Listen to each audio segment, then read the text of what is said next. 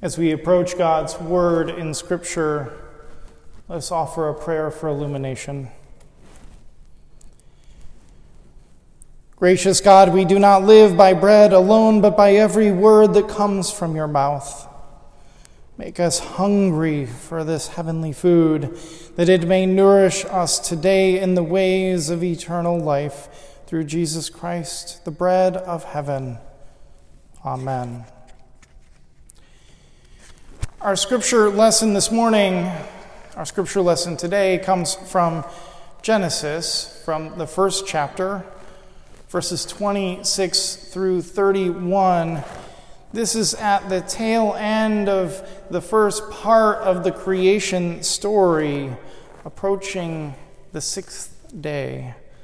Listen now for God's living word to you, the people of God.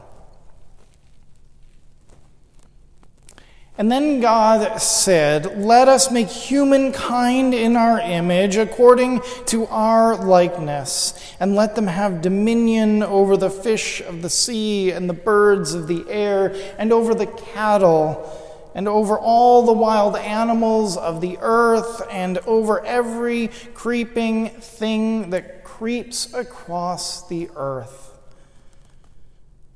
And so God created humankind in his image. In the image of God, he created them. Male and female, he created them. God blessed them, and God said to them, Be fruitful and multiply, and fill the earth and subdue it, and have dominion over the fish of the sea and the birds of the air, and over every living thing that moves upon the earth. God said, See, I have given you every plant with its seed and its fruit, and you shall have them for food, and to every beast of the earth, and every bird of the air, and to everything that creeps on the earth, everything that has the breath of life, I have given every green plant for food. And it was so. God saw everything that God had made, and indeed it was very good. And there was evening and there was morning, the sixth day. This is the word of God for the people of God. Thanks be to God. Would you pray with me? Reveal, O God, your wonder to our eyes. Open our hearts to Christ's love. Disperse from our minds any darkness and fill our lives with your light. Protect us, O God, from thoughts without action. Guard us from words without life. Grant us wisdom to walk in your ways and open us always to the guiding of your Spirit. Amen. Through the month of November, we are exploring a series on food, food and faith. We are listening to the Bible to consider how food can be a vehicle for understanding how we might experience a deeper faith. We began with food that connects across generations of people, the way faith brings generations of people together in a community. Last week, we remembered the ways that we depend on God and one another in so many ways, and the ways that food and the way we eat food and share food illustrates this. So much of our experience of gratitude, though, has experiences that involve food. And today I want to consider the ways that we cultivate gratitude in our own lives, the ways that we experience it. I want to start, I'll begin the sermon with three unrelated stories about an actor, a Korean meal, and a mistake. Then we'll dig into the scripture a little bit for some thoughts on how gratitude grows in light of these stories, but we'll get to the Bible eventually. First, three stories.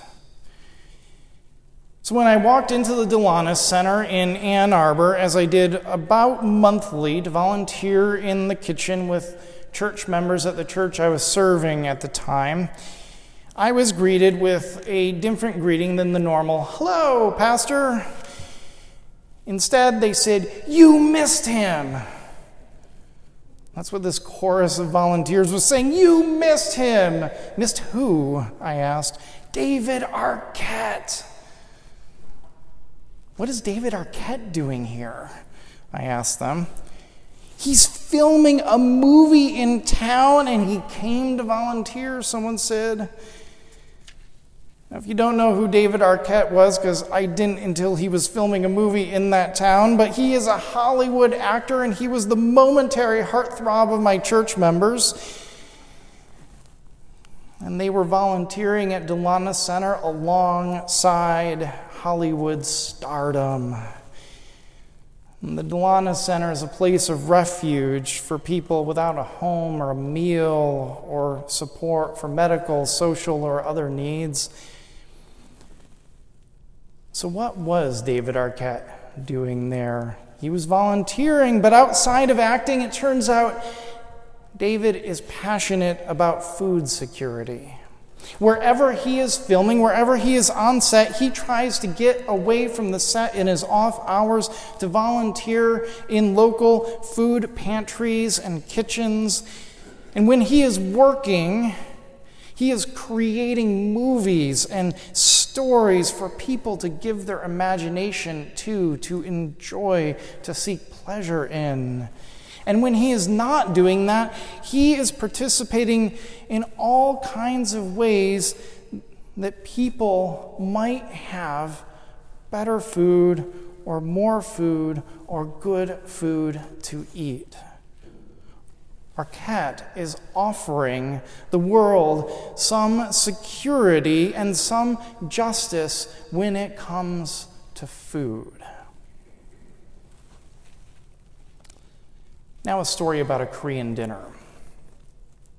When I was in college, I had three housemates one year, and my roommate, when I lived in that house, was Korean. His name was Jin. He was from Seoul, and he was starting to get homesick. And so his mom sent him crates of food from Korea, from South Korea. Now, now this is not I mean, crates of food. we're, we're not talking shoe boxes, we're talking large boxes, multiple boxes that started coming and being stacked in our room, and it was quite remarkable. There were all kinds of things in this food, or in these boxes. There were these cans of, of fish that he would make into this soup. They were kind of looked like sardines, but they tasted way better. And then there was this, this fiery red uh, pepper paste that just a dip into, I can't remember what it was called, but boy, you put your fork in it and it would spice the whole plate. You put a spoonful in it and you would cry. He loved to cook, and one of the ways that brought him back home was the food that he made. And every once in a while, I would kind of look over his shoulder with a little bit of longing and and he would offer me something that he was, he was making. It was so good.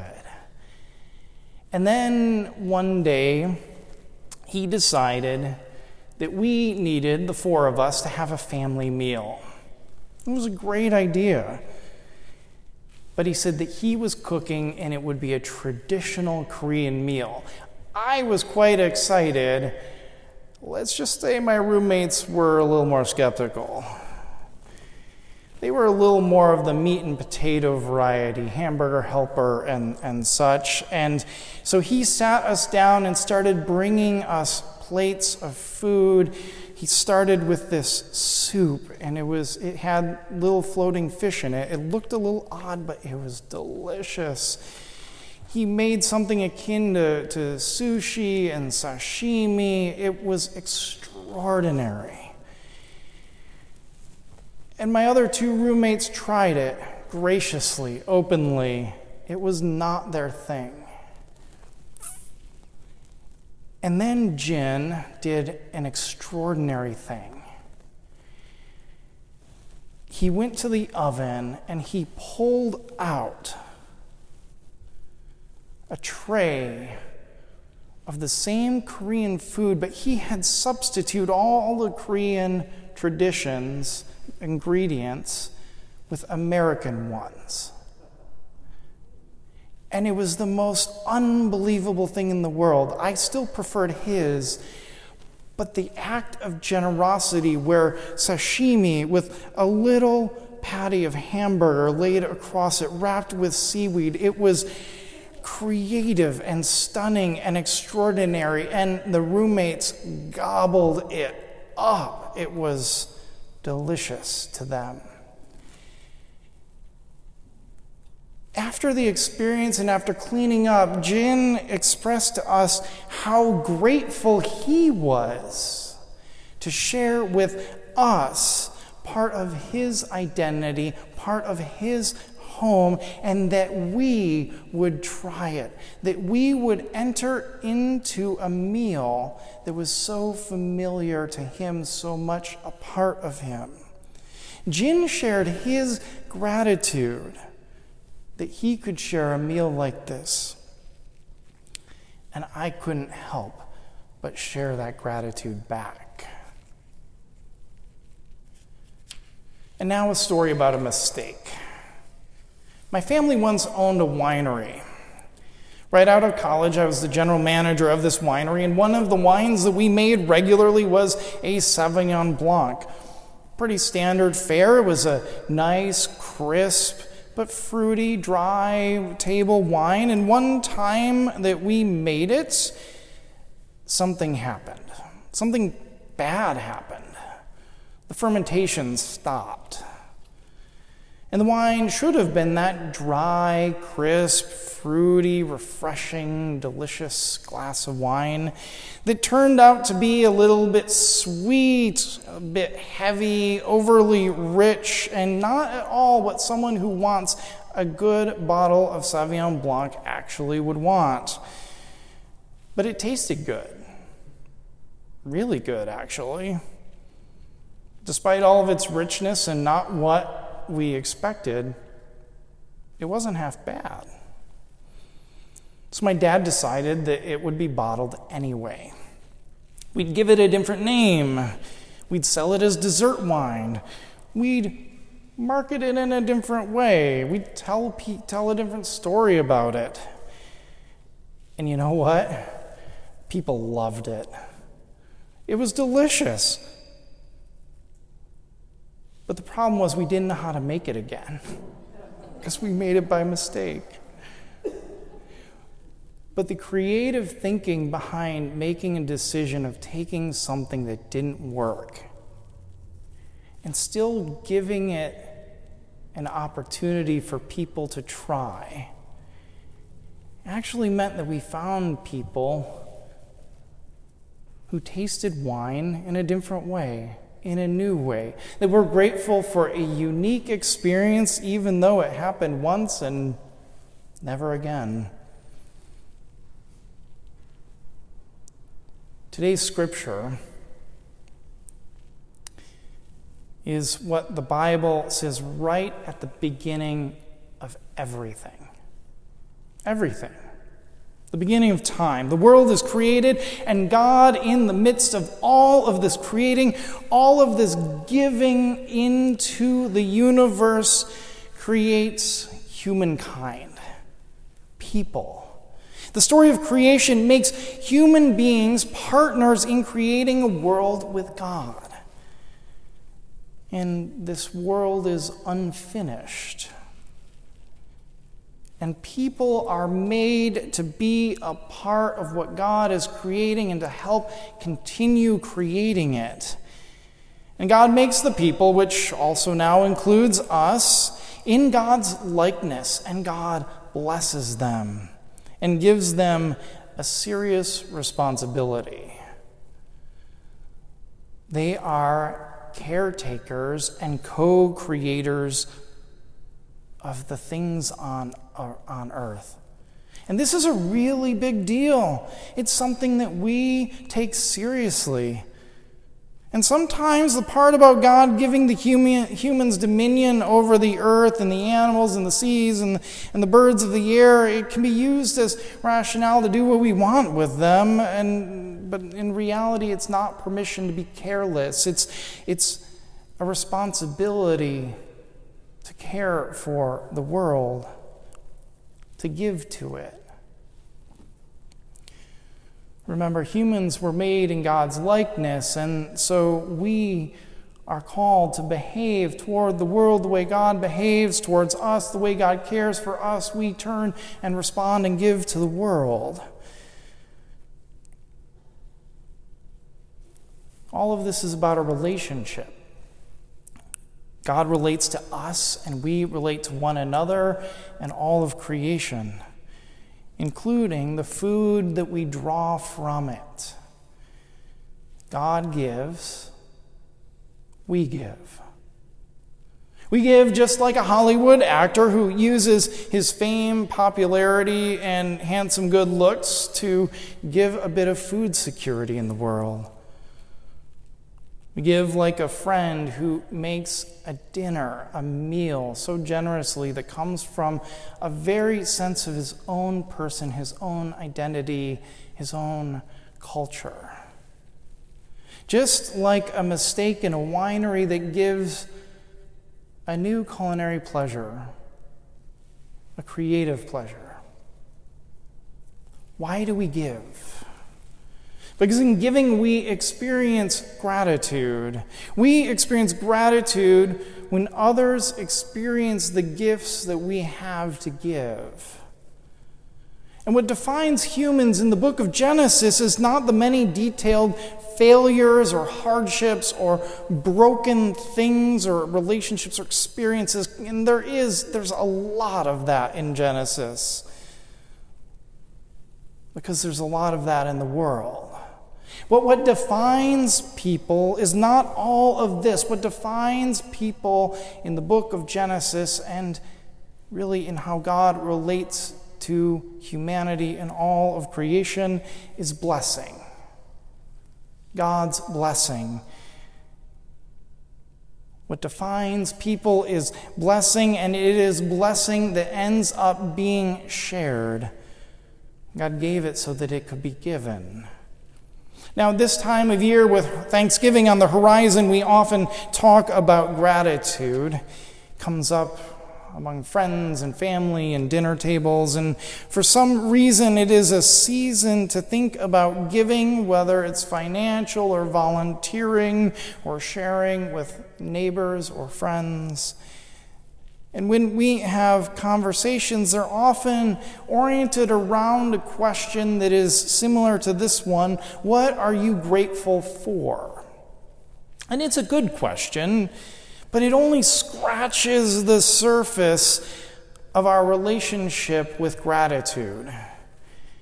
The orientation of the, this question is that it is a response to events or relationships or circumstances that we have experienced. And again, that's all good, but it only gets to the surface of gratitude. Too often we wait for the experience of gratitude to come to us rather than cultivating it within us or within our community or the world around us. Gratitude, in a biblical sense, is, is more than, than a response to something that happens to us. It's not simply an emotion that we feel. Gratitude really is a muscle that gets exercised or we might think with our food and faith series that it's more like a garden that gets cultivated, that it's grown. A biblical kind of gratitude is, is something that requires attention and tending. Gratitude is nourished and fed and cultivated, not simply something that we wait for or something that we experience randomly. We plant seeds that we water, that we feed, and we pull the weeds around it, and then eventually we taste the fruit of gratitude. It's something that takes time and tending and cultivation and care. So I want you to consider this question in a new way. What can you give of yourself that will faithfully bring gratitude in your life? If you will feel gratitude in what, whatever way you answer that question, I am sure that someone else will feel that gratitude too. What can you give of yourself that will faithfully bring gratitude into your life? I know we live in a difficult time for a conversation about gratitude, but it is especially difficult if we are waiting for something to respond to with gratitude. I think it's normal to be frustrated with all that we don't have, cannot do, and what we don't know. It's normal to feel anxious at uncertainty. But all the intention and cultivation of gratitude prepares us in our lives for times like the one that we are experiencing now. That's why I asked the question What are you giving in some part of your life that nurtures gratitude in you? What action are you taking that reminds you that God is generous with us and God is generous with you and that you are not alone, that we are not in this by ourselves? All of this can happen when people act together, when people give together. You may be tired of me talking about it, but since July, the church has been giving food to anyone who might find it helpful from the parking lot every Friday at 11 a.m. It's drive through, it's contactless, it's a sharing of raw, whole, good food. It started out as boxes of 25 pounds, and then they were 30 pounds and then 35 and we started by giving out 25 boxes and 30 boxes and now we're just giving out 40 boxes and it they all go every week. There's never leftover food and what i was unprepared for in the church taking on this project this, this opportunity to share food in community was gratitude Gratitude for the people who've been involved in it or supportive of it.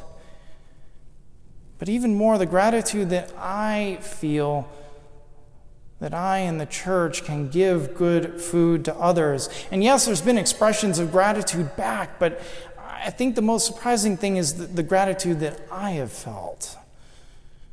Because Food Rescue US, the, the group that supplies the food for us to give, is finding ways to continually keep giving the food. They have found ways to extend the contract again and again and again because this church and so many other organizations and other churches and religious organizations in the city keep being able to give food in the community, and people continue to be grateful for it. And there's another group there that gleans extras that, that can be picked up. It's sort of off to the side. And every once in a while, there's these boxes of Ensure. Ensure is kind of expensive, right? And it helps people physically and financially. And we've been able to give out Ensure to people who are prescribed it, who use it regularly. And there are church members and even people who are not members who are volunteering and volunteering regularly, giving of their time.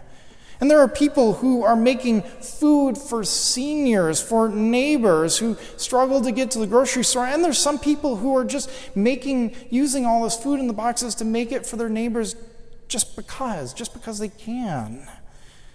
And there was one volunteer who one day brought lunch for all of the other volunteers and for the church staff and really anybody who wanted to have a, a, bowl of food. It was, it was great.